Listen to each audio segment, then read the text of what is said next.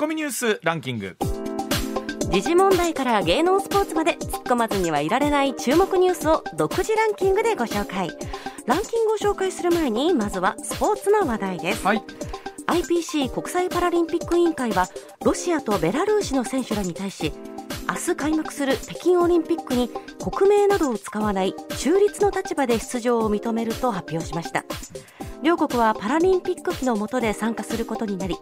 選手にメダルは授与されますが国別のランキングには含まれません。まあ、今回こん、えーこの中立での参加ということに対しても世界中からいろんなメッセージがありました、ね。まあ、あの西村さんもねかつてスポーツをやっていた一人として、これは選手の気持ちも分かるし、うんうんうんうんまあ、一方でこの感情的なところも分かるしあると思います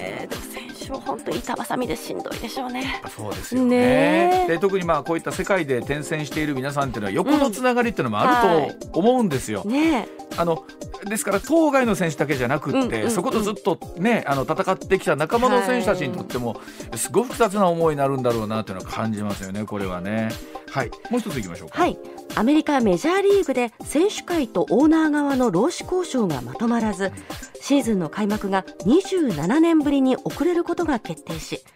今月31日に予定されていた開幕は延期となりました。労使の対立により開幕が遅れるのは27年ぶりです。まあ、これあの揉めてる理由がね、うんまあ、もちろん最低年俸のはい話だったりとか、最低えーまあ、例えば、えーオーナー側と金額を交渉する際の条件の話だったりとか、まあ、多岐にわたるんですけれども特にこれ開幕が遅れるとなってくると、はい。まず一つあの日本からフリーエージェントした鈴木誠也選手の行き先がまず決まってないっていうこともそうですし。例えば大谷選手もそうなんですけど、はい。メジャーの登録の日数自体が少なくなるので、うん。行き着くとフリーエージェントの権利自体もちょっとずつこれに合わせて遅れるというのがあるんです。けど。まあ、一方であのアメリカっていうのはこれだけやっぱ選手側の権利というのも非常に強いですし、はい。間に入ってる人も強いですから、でまたそれぞれの代理人の思惑とかもいろんなものが絡んでくるんですけど日本の場合だったら、きっとまあね選手も楽しみにお客さんも楽しみに待ってるだろうからっていうところもんそうそうそう。なんとか開幕までにはっていうのはなりそうなあるんでしょうけど。感じですけどね。じゃないんですね。はい、あのもうちょっとかかりそうですけれどもねへー。4月ぐらいをめどにみたいなあそうなんでですか。すねどうなるんでしょうね。はい。では続いて、はい。えーニュースの方行きましょう。さあそれではニュースランキング。まずは第5位、民間気象会社のウェザーニューズは昨日2022年第4回桜開花予想を発表しました。開花トップは東京の3月20日で、開花の時期は西日本や東日本では平年並みのところが多く大阪の予想は3月26日となっています。ほっとするね。ね。ほっとする。まああの、もうねほっとする。はよみたいね。そうですね。花のほころびはいいですね。はい。さあ続いて第4位。立憲民主党の辻元清美前副代表の大阪府内の事務所で窓ガラスなどが壊れているのが見つかり割れているのが見つかり警察が窃盗未遂の疑いで捜査しています。うん。まあこれあのどういう目的で、ね、ガラスが割られたのかっていうのは分かりませんけれども、まあ、選挙も近いというところでね立候補を表明しているというところもあったりしますのでね、はい、どうなってるのか分かりませんけど、はい、続いていきましょうか。さあ続いて第3位です2025年大阪・関西万博を運営する日本国際博覧会協会は公募していた公式キャラクターの最終候補作品を3つ発表しました。いずれも赤い円形が輪のように連なる奇抜なロゴマークを取り入れたデザインとなっています。これさっきもちょっとニュースでやりましたけど、はい。奇抜なロゴマークってやっぱりあみんな奇抜だと思ってるんそうですね。そうそうそう思ってます。赤い円形の輪のようにつながるロゴマークをでもいいのに奇抜なロゴマークって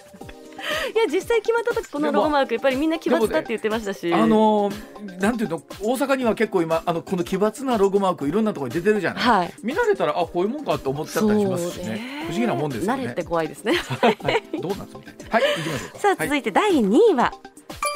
新型コロナウイルス対応のまん延防止等重点措置について。政府は適用中の31都道府県のうち首都圏4都県など15都道府県で延長し11件は解除する方針を固めました、延長後の期限はおよそ2週間後の21日を軸に検討しています、まあ、あの大阪はまたこのまん延防止等という中でね、えー、皆さん飲食店の方々も大変というのと同時にですね、うん。はい、まあ、あの一方でこのまん延防止慣れしてしまってるみたいなところもあって、日常の生活とそうでないタイミングこう、ね。えー、お店とかやってらっしゃる方にとっては大変なんでしょうけど、はい、我々の生活がよく言うようにこれで何かが変わるかというともう気をつける以外にはないところもあったりします。でもやっぱりみんなどこかでまんまん防出てるしっていうのがありますから。ね、ね、まあ本当何がこう感染拡大にね歯止めになるのかっていうのは、えー、答えが見出せないままの2年間なんですけどもね。ね。はい、はい、さあ続いて第1位は。国連総会は2日ロシアによるウクライナ侵攻をめぐる緊急特別会合でロシアを非難しウクライナからの無条件での即時撤退を求める決議案を賛成多数で採択しました。また岸田総理大臣は昨夜ポーランドのモラウェツキ首相と電話会談し、ロシアによる軍事侵攻でウクライナから避難する人々を日本に受け入れると表明しました。この後須田さんにいろいろ解説してもらいますけれども、はい、まあ、日本からできることというと、まあね、岸田さんの話ありましたけれども、まあ、こういった形でまずは日本にゆかりのある方々をベースに受け入れるところからということなんですけど、本当そうなっていきますよね。はい、ではコマーシャルのアート、はい、そのあたりも含めまして須田さんにお話を伺っていきましょう。さあ時刻六時二十四分になりました。ここからは須田慎一郎さんでございます。須田さんおはようございます。はいおはようございます。はいよろしくお願いいたします、はい、お願いします。まずはこちらからです。新ロシア派か否か次々とあぶり出される各国の考えとは？さあ本当に日々変わっておりますウクライナ情勢なんですが、はい、え今回の件を通してですね親ロシア派なのかそうでないのかそれぞれの国の考えがあぶり出される状況になっています。えジュネーブで1日に開かれました国連人権理事会の会合で、はい、ロシアのラブロフ外相がビデオ演説した時に、うん、およそ40の国の外交官100人以上が一斉に退席をいたしました、はい、一方で中国やシリアベネズエラなど議場に残って、まあ、ロシアを擁護するという立場の国もあります、はい、えその一方でイギリス政府はロシアの常任理事国解任案をちらつかせるなどロシアをめぐり、まあ、いろんな各国の思惑があるわけなんですがさ須田さんにこの辺りお話を伺いたいと思いますさあ須田さん本当にもう連日いろんなお話出てますけれども、うん、須田さん、はい、改めてプーチン大統領は今回の件どういうふうに捉えてるんでしょうか？ええ、あのー、私ね、2016年、6年前にですね、うん、あのー、まあ、ある場面でプーチン大統領が発言した、えー、まあ、ウクライナに関するね、発言っていうのを見つけたんですよ。はい、で、その時にプーチン大統領はこういう発言をしてるんですね。今から6年前ですよ。うん、えウクライナは国ですらない。ウクライナとは何か領土の一部は東欧東ヨーロッパにかかっているが大部分は我々からの贈り物だというね、えー、そういう発言をしてるんですよ。つまりウクライナというのはロシアの一部分なんだっていう言い方をしてるんですね。でこれ歴史を遡ってみますとですねあのソ連邦っていう国が、はい、国というんですか、えーね、国の集団がありましたよね。でこれが崩壊したソ連が解体したというのはですねあのエリツィン大統領前大統領の時代なんですけれども、でその時にですねどういう手続きで、えー、これが解体されたのかというと、エリツィン大統領とそしてベラルーシの、えー、大統領代表ですね、えー、それから、えー、ウクライナの代表表が一堂に会してですねまああの夜通しの会が開かれたんですよ。うん、でその時に、えー、ソ連邦の解体っていうのが決まったとえー、まあ、あの決断されたとされてるんですけども、はい、そうするともともとソ連というのは、えー、ロシアそして、えー、ウクライナそしてベラルーシ、うん、この3か国の、えーまあ、意見の一致で決まったっていう流れがあってですね、うん、そういった意味で言うと、えー、まあ、一心同体ということなんですね。ですからそのウクライナがその、ね、ロシアのもとを離れて、えーまあ、EU といったらいいんですか、えー、ヨーロッパサイドになびいていく接近していく、うん加わるという動きについてはですね、うん、もうロシアとしてはですねこれプーチン大統領だけではなくて、はい、ロシアとしては絶対容認できない一つの国じゃないんだっっていうね、うん、えー、そういう意識があるんですよ。これでも本当にもうそれ言い出したら世界中の国が全部そうなりますよね。もともとはうちの領土だったとかっていうことを言い出したらね、ね、って話ですもんね、うん。ですからもちろんねこれ、まあ、前提としては今の国際法といったらいいんですかね、うん、えー、国際的なルールには全く合致してないから、うん、お前何言ってんだっていう話になるんだけれども、結局この古いですね考え方に、えー、ずっとこう影響されていてというか引きずられていてですね、結果今回ですね実際のこの古い考え方に基づいて、えー、軍事行動だからえー、国内問題内政問題だっていうのはですね、はい、えー、まあもともとロシアのあの考え方あるいはプーチン大統領の考え方だから侵略だとか、攻撃だとかっていう言葉を使ってないっていうのはそこにあるんですね。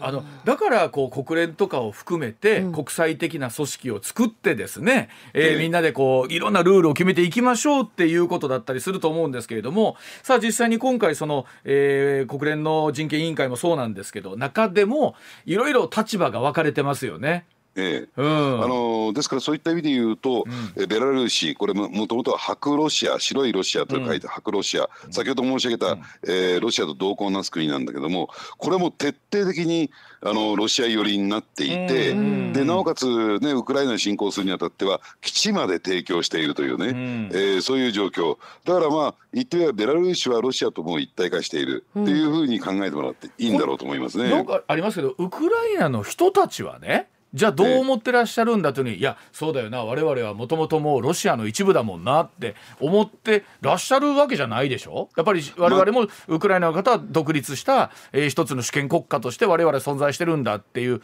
思いなわけですからね。ですからあの、うん、そういった主権国家という意識の前にですね、うん、えー、これまでロシアから散々その人権を踏みにじられ、うん、国土を踏みにじられっていうことで、えー、ウクライナ国民の、えー、根底にはですね反ロシアのね、あの気持ちで渦巻いてるんですよ。もうとにかくロシアから離れたい離れたいっていうね。なのにかたやロシアの方はいやもあんたらはもともとうちの一部なんだからって言うてたらもう拉致あかんですよねそんなんね。ええ。あのですからそれを前提に考えるとね仮に今回ね、まあ、最終的に、えー、プーチン大統領の狙いは後で申し上げますけれども、はいはい、要するに早期にですねキエフつまり首都をね、えー、占拠して陥落させて、うん、そして、えー、今の政権を打倒して、うん、ロシアの傀儡政権を、ね、打ち立てて、うん、そしてロシアとの一体化を狙っていくというのがプーチン大統領の戦略だったんですよ。はい、でところがですねそのウクライナ国民のですね感情といったらいいんですが、うん、だってこれ映像で見てるとですね、うん、えー、火炎瓶を作ってまで抵抗しようとする。そうですよねね、うん、義勇兵が集まってくるというのはですね、うん、ああいった動きというのはどうなんでしょうね想定してたのかしてないのかっていうところを考えてみるとね、うん、まああまり意識してなかったんではないかなと思いますし、ですからこれからその仮にキエフが占領されて傀儡政権が立てられたとしても全土をですね、えー、ロシアが、えー、まあ占領するという事態というのは、なかなかこれはですね想像できないというか、えー、想定できないのかなと。ですから泥沼化していくという状況になっていくのかなと思いますね。あの今回のね、えー、お話の中でありましたけれども例えばベラルーシ今お話あった例えば中国だったりベネズエラだったりっていうところが、えー、理事会の中でですね演説時に退席せずに残ってたっていうことはあるんですけれども、この辺りの思惑っていうのは津田さん改めてどうご覧になります？ええ、あのですからベネズエラであるとかですね、うん、まあ、いくつかの国は、ロシアからのですね支援というのを受けていた。あるいは、例えばシリアっていう国がありますね中東にね。であそこはですねもともとそのシリアの現体制がロシアと近かったということもあるんですけれどもあの IS のですね相当で、あの IS を追い出すにあたってですねイスラム国ですね、えー、追い出すにあたってですねロシア軍から相当な協力を得たんですよ。ですからアサド体制を残すにあたってロシアには足を向けて寝られないっていうそういう状況がある。ですから、えー、ロシアと経済的に結びつきがあるあるいは今申し上げたようにですね軍事的な結びつきがあるという国だけがですね、うん、まあ、あの国連のあの、えー、人権理事会で残った。それじゃあ中国は何なのか、うん、これはですね、えー、とりあえず思い出してください。えーあの冬季のですね北京オリンピックが、うん、えー、起こった際、まあ、行われた際にですね、開幕式にわざわざプーチン大統領を招待して、ねうん、だってロシアという国の代表団参加してないんですよ。うん、そうですよ、ね、そうだそうだ、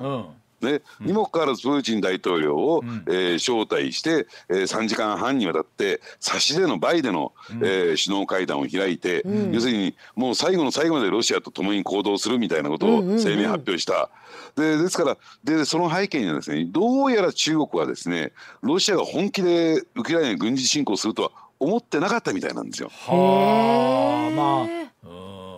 あの、まあ、中国はその思惑が外れて、でもそうするとやっぱりメンツの国ですからいやいや我々もそんなことは想像してませんでした。口が裂けても言えないですよね。よね。まあ、とはいえ今それこそパラリンピックがもう間もなくね、開幕しようかという中なわけですから、うん、中国にとってはまだまだ世界的にアピールする場ではあるわけですよね今はね。えーうん、だからもう中国のその顔を丸つぶにしたしたわけなんだけども、うん、とは言ってもですね、えー、習近平のそのロシアに対するメッセージというのを保護にするというまたこれも、えー、メンツ丸つぶになっちゃいますから。これだからメンバー見てるとねあの新ロシアという言葉でもあるんですけど結局テーマは反米だったりしますよねこれ須田さん考えてみるとね。そうなんですね、うん、ですからそういった意味で言うと反米というね今、うん、上泉さん言われたようにまさにそこで結びついている国々なんだけれども、うん、とは言ってもこれだけね、えー、世界の大部分の国を敵に回してしまった。いやいやこういつまでもここにとどまってると新ロシアにとどまってると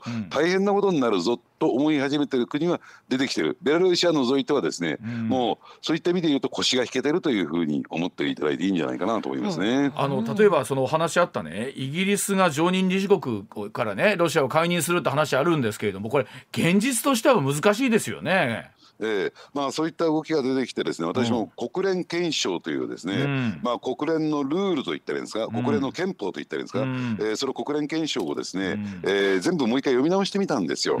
でそうするとですね国連憲章の中には、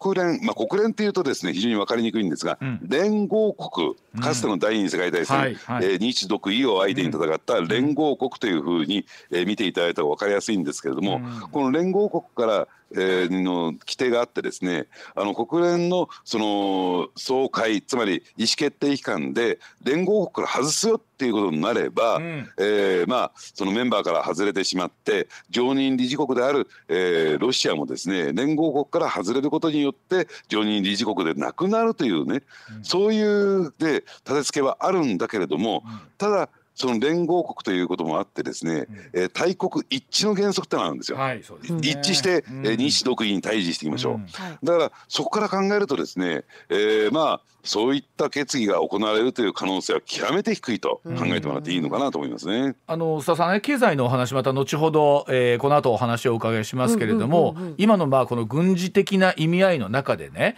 まあ、えー、あのウクライナが非常にまあその義勇兵というのを含めて市民レベル含めてですけれども非常にしっかり抵抗している中でですよ。これだけ抵抗が続くとなんかよりね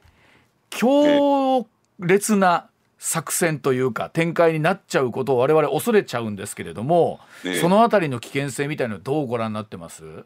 ですから今ね、うん、上泉さんも言葉を選んで強烈なということを使われたんだけれども、ズバリ言ってしまえば核の使用ですよね。はい。はいだからこれ ICBM 大陸間弾道ミサイルなどの戦略核ではなくて戦術核、はい、つまり小型の核ですよね。でここをですね、えー、使う可能性必ずしもゼロじゃない。ね、つまり、えー、それもですね、えー、プーチン大統領の腹一つっていうところがですね、やっぱり怖いところじゃないのかなと思いますね。今まででまあさすがに言うてもそれはないだろうっていうのってなんとなくの見方としてもありましたけど、はいはい、いやいや実際言葉としても出てきてますし、あの須田さんおっしゃるようにゼロじゃないっていうだけでも偉い話やなと思うんですけどね。ですから後でね、お話しさせていただく経済の問題を考えていくとですね、うん、今、えー、ロシアのルーブルは大暴落という状況になっている、でそして海外との貿易が禁じられる、まあ、実質上できなくなってきてですね、うん、え企業業績が悪化していく、うん、景気が悪くなってくる、でルーブル安を受けて景気が悪いということを受けてですね、物価が急上昇している今ロシア国内では。まああの国民生活がもう貧乏ねあの、ね、あの困窮してるわけですよね。うんうん、でそうなってくるとですねやっぱりそのプーチン政権に対する批判であるとか、うん、反動であるとか、うん、あるいは政権打倒という動きが起こってくる、足元が揺らいでくる、となるとはい早期にですねこの戦争を終わらせないと、うん、プーチン体制そのものが倒れてしまうんじゃないか、うん、場合によっては軍からもクーデターが起こるんじゃないか、はい、その恐れがあったらですね、うん、プーチン大統領はその核のボタンに手をかけるということも必ずしもね、えー、ゼロではないっていうのはそこに理由があるんですね。はい、ではその経済のお話聞いていきましょう。こちらです。さあ6時37分になりました。さあプーチン大統領と第誤算ということになるんでしょうか。SWIFT 除外によるロシア経済の影響を聞いていきましょうさあロシアはですねルーブルが今急落したりということでえ制裁の影響早くも出ているということなんですがこの混乱するロシアの経済の現状プーチン大統領にとってさあ改めて須田さん誤算だったんでしょうか？どうでしょうか？はい、あのこの SWIFT というですね、うん、えー、まあ、国際決済網ですね、うん、まあ、銀行間のお金のやり取り、うん、えー、決済、えー、これがですね、まあ、ほとんど遮断されていくということに今なってきてるわけなんですけれども、でまあ、あのこういった動きが起こってくるだろうとでロシアも、えー、想定したんですよ。そうですよねこの辺りまでは、ね、プーチン大統領もね、うん、えー、ただしその辺りにはある種の見通しがありましてね、うん、で SWIFT というのはですねどっかの政府機関ではなくてですね、うん、まあ、あの共同組合組織的なですね形を取った民間企業だというふうに考えてもらっていいんですね。うん、でこれはですね議決権というのが意思決定をするにあたって SWIFT が意思決定をするにあたってですねトータルで、えー、マックスで25票あるんですよ。25票。でこの25票によって意思決定が行われるんですけれども、うん、ただですね12票をですね、うん、特定の国6か国が持ってるんですよ6つの国が。うん、でその6つの国ってどっかというと、アメリカ、イギリス、はい、フランス、ドイツ、そしてベルギースイスなんですね。ここはですね1か国2票与えられていて、うん、12票持ってるんですよ。ね、でまあ25票ですけれどもこの12票がですね、えー、結果的にあの意思決定してしまうという状況になってるんですね。でところがですね、えー、エネルギー天然ガスのやり取りで、えー、まあ貿易でですね、深いつながりを持っているドイツ、うん、そして、えー、ウランの、えーね、輸出入で深いつながりを持っているフランス、うん、どちらもですね、ね。まあ、ドイツはあれですね天然ガス発電でね、はいはい、国内の電力需要を賄っている、うん、フランスは原発大国ですからね、はい、原子力発電で、えー、電力需要を賄っている、うん、どちらもですね入ってこなくなるとロシアと敵対してしまうとですね、うん、途端に国内の、えー、エネルギー需要がおかしくなってくるわけなんですね。ですから、えー、それをですね、えー、まあそうなってしまうようなことはフランスドイツはしてこないだろうっていうドイツの読みがあ失礼ロシアの読みがあったんですよ。そうするとその SWIFT は意思決定できないだろうというね、うん、で実際上23、24日の段階ではですねドイツ、フランスは非常に消極的だったんですよ。最初そうでしたよね、ところが実際に、えー、ロシアがえー、ウクライナに侵攻してしまうとですね、うん、途端になんか前向きになってきちゃったと、うん、これ誤算ですよね、うん、ただまだ意思判断を24日段階ではしてない。2月24日の段階ではね、でですからロシアとしてはですね一気呵成に、えー、まあ、えーキエフをですね占領して、はい、えー、ゼレンスキー体制を打倒して傀儡政権を立てればですね、はい、要するに、えー、フランスドイツが意思決定をする前に、うん、つまり SWIFT からのですね遮断をされる前にですね、うん、えー、物事は決着を見るだろうと。だから電撃作戦じゃないけどもその一気火星ドーッと入ってったっていうのはそういう理由なんですね。2日3日で型をつけるつもりだったぐらいのイメージですか？おっしゃる通りなんですね。そうなんですか？なるほど。うん。でところがですね先ほどぐらいから出てるようにですね、うん、思わぬ、えー、ウクライナの抵抗が強かったためにですね、うんうん、結果的にその、えー、スピード決着の思惑は外れてしまった、うん、事態が長引いていく、うん、でそしてですね民間人にもウクライナ側の民間人にも相当な被害が出てくる。そうですよね、その映像がバンバン流れる。そうそう。ですねで結果的にですねもうこれはしょうがないだろうっていうことで、えー、そのドイツフランスもですね SWIFT からの遮断に、えー、を決議決議してしまったと、うんうん、これがプー私はまああの新聞等々はほとんど報じてないけれども、うん、プーチン最大の誤算だと思いますよね。なるほど。あの SWIFT の除外とかってのは想定の範囲内なのかなと、まあ、もちろんここまで長引くってどこまでよだったとは思うんですけれども。ということは今相当いろんなスケジュールがずれてるということですよね。今プーチンの頭プーチン大統領の頭の中ではね。相当焦ってますよね、うん、ただあの助け舟が西側からですね助け舟が出てないわけではなくて、はいはい、まだですねフランスドイツは、うん、100%対ロシアっていうね、うん、そういうスタンスを固めきってないんです。何かっていうと、えー、今日長官が各紙報じてるんですけれども、はい。はい。はい、えー、昨日2日ですね、うん、えー、その SWIFT からですね当初、えー、 SWIFT の遮断に関わると思われていた対象になると思われていた、うん、ロシアの大手銀行最大手ですね、うん、ズベルバンク、うん、えー、ね、ここがですねその対象になってなかったんですよ。えー、はい、えー、見送りになっちゃったんですよ。はい、はあ、えじゃあ、うんこのズベルバンクとあとガスプロムというバンクですね。うん、でここが見送りのとなぜかっていうとですね、はい、ここはロシアのですねエネルギー輸出の天然ガス石油の輸出のですね、うん、決済に使われるからなんです。よ。はあはあ、だだったら意味ないじゃんって感じありません？だから若干ですね腰砕けになってるところもなるんですけれどもただ次はここだよと。息の認めるよと。うん。これ実際にねあのロシア国内の映像とかで銀行の前で行列作ってる人たちの映像とか見ますけれども、うん、これまあ、ロシアの本当によく言われます。国内はどうなってるんですか今？で相当ですね、うん、相当そういう意味では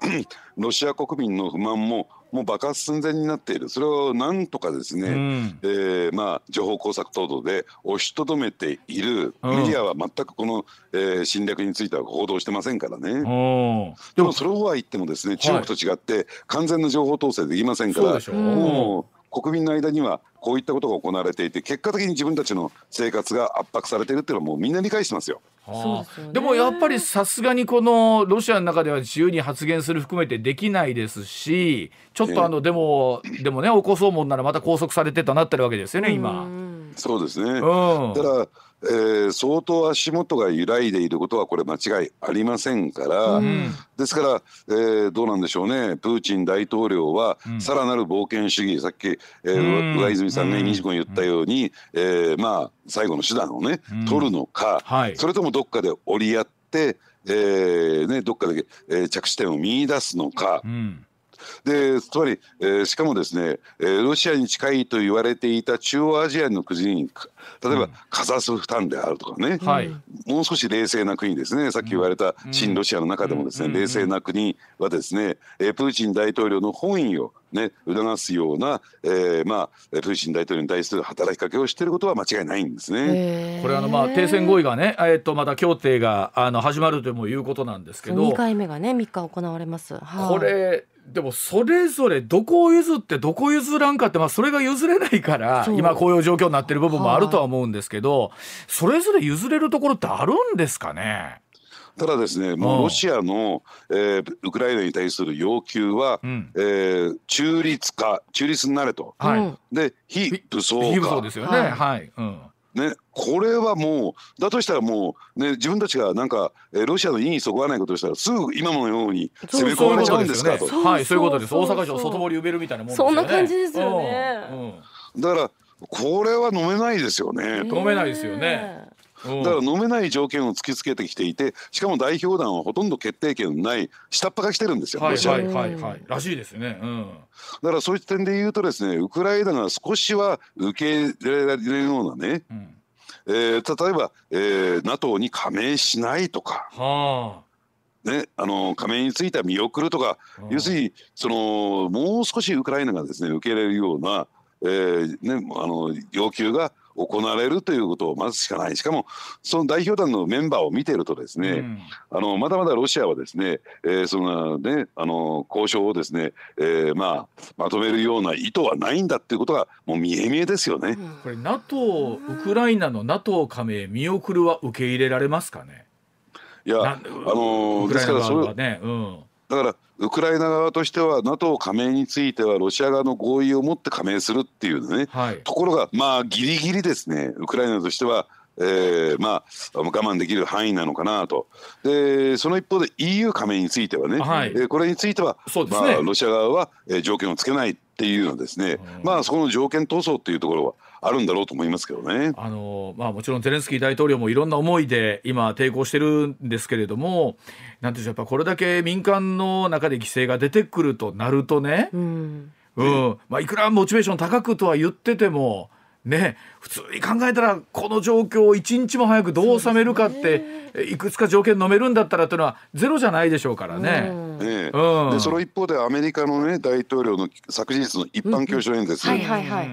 でここもやっぱり注目すべき発言が、はい、えー、バイデン大統領が口から出てきてですね、うん、要するにアメリカはそのウクライナに派兵はしない、はい、ね、これは言ってるんだけれども、うん、でそこでちょっとえアメリカも弱かしかなと思ったんだけどもその一方で、うん、NATO 加盟国、ねえー、特に、ね、危ないと言われてるバルト三国ですね、でこれについては徹底的に守ると、アメリカはそこには派兵するんだっていうですね、方向性を見せたんですよ。でそうするとですね、えー、そのねアメリカが派兵をねすね間違いなくするであろうねその例えばバルト三国っていうのはウクライナと国境を接してますからね、そうすると直接的にですねロシア軍と、うん、えー、アメリカ軍が対峙するという状況になってしまうんですよ。そうですね。はい、でそうするためにそうしないためにはです、ね、やっぱりウクライナは中立地帯というか干渉地帯にしておく必要がある、うん、じゃあ、えー、直接対峙するのかお前はっていうのを、えー、バイデン大統領はプーチン大統領に突きつけたというふうにあるあのあの文脈は読むべきなんですね。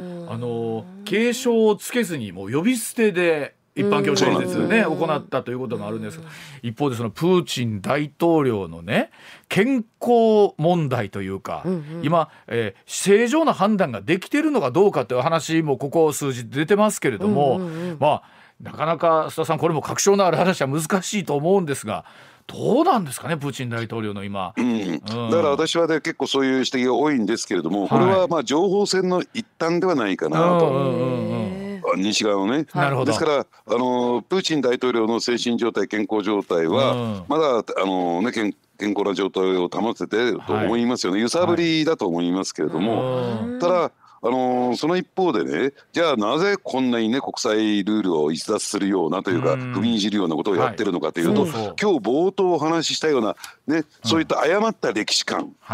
込み、に基づいているんだというふうに考えてもらえばいいのかな、つまり何か精神状態がおかしくなってね、一気にウクライナにこうやってきたわけじゃなくて。別に昨日今日始まった話じゃなくって、ここずっと思っていた考えということなんですね。そうなんですね。で、ウクライナは国ですらないってのは2016年ですよ。はい、その発言をしたのは。ねまあその当時っていうのは何でしょう？その発言自体はおそらく大きく取り上げられることもなかったんでしょうけれども遡って考えると実はもう言ってたってことなんですよね。振り返ってみると。そうですね。そう思ってたってことですね。ねつまりそういう歪んだロシアのそしてプーチン大統領の歴史観というかですね、地理的認識っていうのに基づいて、まあ、今回の行動がアクションが起こっているというふうに、えー、つまり精神状態が悪化して起こったわけじゃないっていうふうなことは、ぜひ理解していただきたい。あの正当化するわけではなくってあの彼には彼の理屈があったってことなんですよねプーチン大統領ねプーチン大統領の。あの、まあ、正当化するわけではないですよ、もちろん、絶対に認められない理屈ですよね、だからその誤った歴史観であるっていうことをやっぱり認識させる必要がありますよね。そうですね。わかりました。はいではあのお知らせなどもお話聞いてまいりますさあ時刻6時57分になりました。続いてはこちらでございます。さあウクライナ情勢で忘れがち。子どもへのコロナワクチン接種本格化。さあ今月1日から新型コロナワクチンの5歳から11歳の子どもへの接種が本格的に始まりました。保育所や学校でオミクロン株の感染が拡大する中で自分の子どもに接種させるかの判断で揺れる保護者も多いと思います。さあ子どもに対するワクチン接種に関する動き須田さんはどのようにお考えでいらっしゃるでしょうか？さあ須田さん、えー、はい、お子さんので子どものワクチン接種がスタートしましたね。ええ、うん、あの大前提で言いますとね、はい、あの私もですねワクチン2回接種しまして、うん、まあ、3回目の接種も予定しているんですけれども、はい、ただですね5歳から11歳子どものですね、うん、ワクチン接種についてはやっぱり慎重であるべきだと私は思うんですよね。はいでまあそういう意見もですね少しずつ今出てきていてですね、ね。うん、だからあのー、まあ一律にですね、えー、接種するんではなくてと。じゃあなぜそう思うのかと、えー、言うとですね、うん、やっぱりあの若い人たちに関して言うとですねほとんど、うん、えー、重症化しない。そうですね。でまあ、うん、あのお一人だけねお子さんで亡くなった方がい。らっしゃるんですけれども、この方は基礎疾患があった、えー、方ですから、えー、ちょっと、えーえ一般の人とは違うのかなと思いますけどね。でそうするとその重症化しにくい感染しても発症しにくいという状況の中で、果たしてこれを接種を進める、ね、意味があるのかどうなのかということがあるんだろうと思うんですよ。ただそうは言ってもですね、あのー、ね高齢者の方とあるいは基礎疾患があるね、えー、ご家族と生活しているねあのあの住まいを一緒にされてる方はですね、はいうん、まあ打つ必要はあるのかもしれないんですけれども、そのあたりについてはですね、やっぱりメリットとデメリットっていうことを考える必要があるのかなと思うんですね、そのバランスで。そうですね。まあ、これだけ、え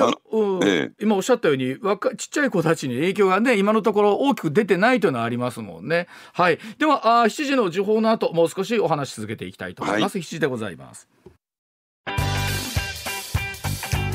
上泉雄一のエーナー MBS ラジオがお送りしています。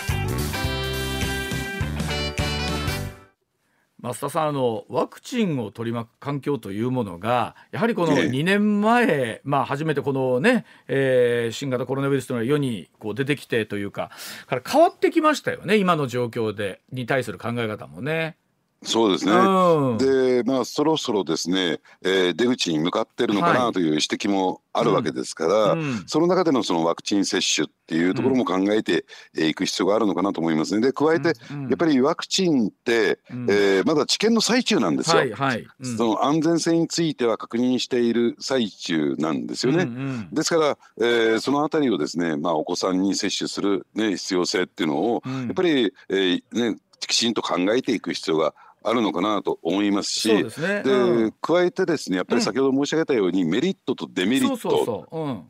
これを見極めるべきだと思うんですが、うん、なかなかですねこのデメリットについてはですね、世の中に伝えられてない。むしろですね、あのー、関西2府4県の方が、うん、えー、東京であるとかそれ以外の地域と比較するとですね、結構この辺りメディアが少しずつ取り上げてるっていうところでは、はい、えー、関西の方は目にしたり耳にしたりするケースも出てきてるのかなと思うんですけどね。あのやっぱり違いますか？そのあたりの温度差みたいなのって。えーうん、あのー、まああのズバリ言ってしまうとですね、はい、一番この問題積極的に取り上げてたのは名古屋のテレビ局なんですよ。まあ一部ごくごく一部のね、はい、えー、ディレクターの方がこだわりがあって、はい、あの若い人のワクチン接種については、うん、特にワクチン後遺症についてですね、うん、取り上げてきた経緯っていうのは実際の例を紐解いてね、ありましてですね、うん、まああのー、そのあたりをですねあのまあなんていうんですかそのワクチン後遺症に関するですね、うん、記録映像、まあ、映画化されたものがあってですね、うん、えー、東京や大阪でこれが、えー、公開されてたんですが東京東京はですねもうすでに公開が中止になってるんですよ。で大阪では、まあ、あの重曹などで、えーはい、ちっちゃなですね映画館で、うん、ねえー、上映されてるなんていうケースがありますけれども、うん、あるいは先週の土曜日にですね、えー、神戸で大き大規模なそのイベントが開かれてましてね、うん、あのー、まあ午前中にその記録映像が流されて午後にそのワクチン後遺症で苦しんでいる人たちがですね登壇されてシンポジウムが開かれるなんていうのがあった。はい、だから地元のそのサンテレビというテレビ局がですね、はい、それをちょっと少し報道したんですけれども、うん、なかなかそういった状況っていうのが、うん、えー、我々の目に耳に届いてこないっていうのね、うん、っていうところがありますよね。完全にそのメディアも腰が引けてるし YouTube なんかすぐバンされますからねそのあたりは。あの例えばね高齢者の方だったりとか、まあ、僕らぐらいの年齢の人に対してっていうところはそのメリットデメリットを考えた時にねあの、打った方がいいだろうっていうケースもあるとは思うんですけれども、まあちっちゃい子に関して言うとそこまでせいてもまあ今の状況の中で言うとまあ風の一つみたいなところでねこの新型コロナに関しても乗り切れてるところもありますもんね。そうなんですね。あのですから我々高齢者であるとかあるいは基礎疾患ある人は、うん、やっぱりメリットデメリットを考えると、はいはい、私はメリットは大きいと思うんですよ。はいはいうん、打つべき私は打つべきだと思って打ったわけなんですけども。やっぱり5歳から11歳というところに対してこう世の中全体的にそういうトーンがあるっていうことはやっぱりあの広くどっかで皆さんこう自分の中でメリットデメリット考えてあるところあるのかなと思うんですけどもね。ね、うん、あのですから例えばね静岡県の、うん、あの県の、えー、担当者はですね、うん、あので地元のローカルのテレビ局に出演して、うん、えー、若い人にお勧めしないってことをはっきり明言したっていう。んですよ。なるほど、うんからそのあたりの動きもですね、うん、踏まえた上で親御さんがですね適切に判断すべきじゃないのか、はい、先ほど申し上げたように、うん、え高齢者が身近にいるとかね基礎疾患を持たれてる方が身近にいるというんであるならば、やっぱり感染そのものを防ぐという点では、やっぱりメリットデメリットという点ではですね、打つという判断があっても私は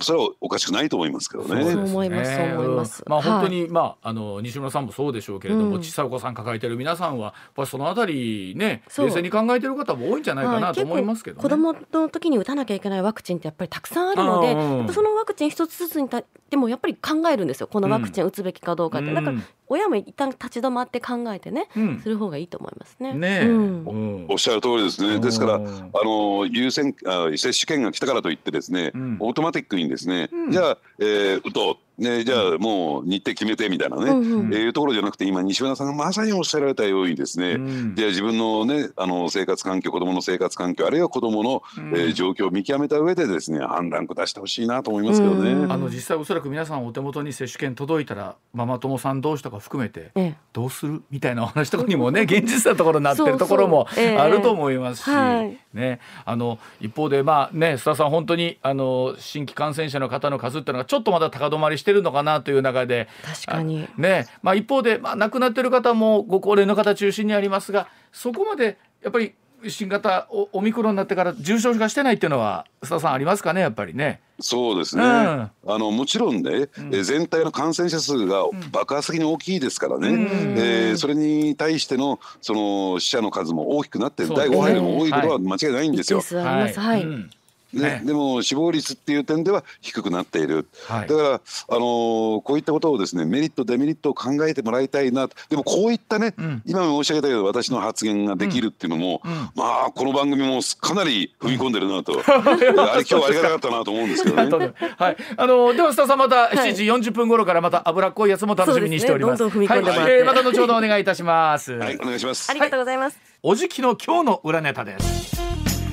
さあ須田慎一郎さんが取材の末に掴んだとっておきの裏ネタをいち早く教えてもらうコーナーでございます、はい、では須田さん早速今日の裏ネタお願いいたします。はいコロナの影響か税関での不正薬物の押収覚醒剤と麻薬が増加のわけとは？おあの先月財務省が公表いたしました。令和3年の全国の税関における関税法違反事件の取り締まり状況というのがあるんですがそれによると、はい、覚醒剤や大麻麻薬といった不正薬物の全体の摘発件数前の年から比べて12%増えて押収量が6年連続で1トンを超えるということなんですけれどもさあ須田さんこの裏ネタですよね。えー、まあ1トン超えるということで今驚きの声が西村さんの方が上がってるんですけども、もうまさにこれ氷山の一角ですね。それでも。そうなんですか、えーえー、これ以外にですねもうそれをもう2桁を超えるぐらいのですね、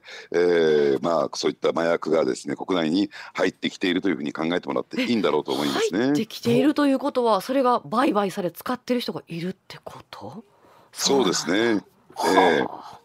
で、今ですね、はい、あの覚醒剤と大麻というふうに出てきましたけれども、ここ最近その大麻の方はね、えー、ちょっと傾向が変わってきましてですね、えー、かつてやっぱり大麻っていうと乾燥ね、えー、マリファナをですね、火をつけて吸うっていう、えー、ケースが多かったんですけども、はい、えー、最近はですねその、えー、リキッドタイプといったらいいんですか液体化してるんですよ。はあ、で液体化していてそれを加熱してそれを浄化させてそれを吸い込むというね、えー、ちょっと若い人の間でですね、うん、ブームっていうなんか煽り立てているようで嫌なんですけれども、はい、非常にこうあの、ね、人気が出てきているということのようなんですね。そんなでも簡単に手に入るんですかっていう話ですけどね。あのこれで意外に、まあ、簡単にというかですね、うん、えー、手に入るというかあんまりなんていうんですか犯罪意識がなくてですね気楽でしてね。このリキッドタイプになってくると。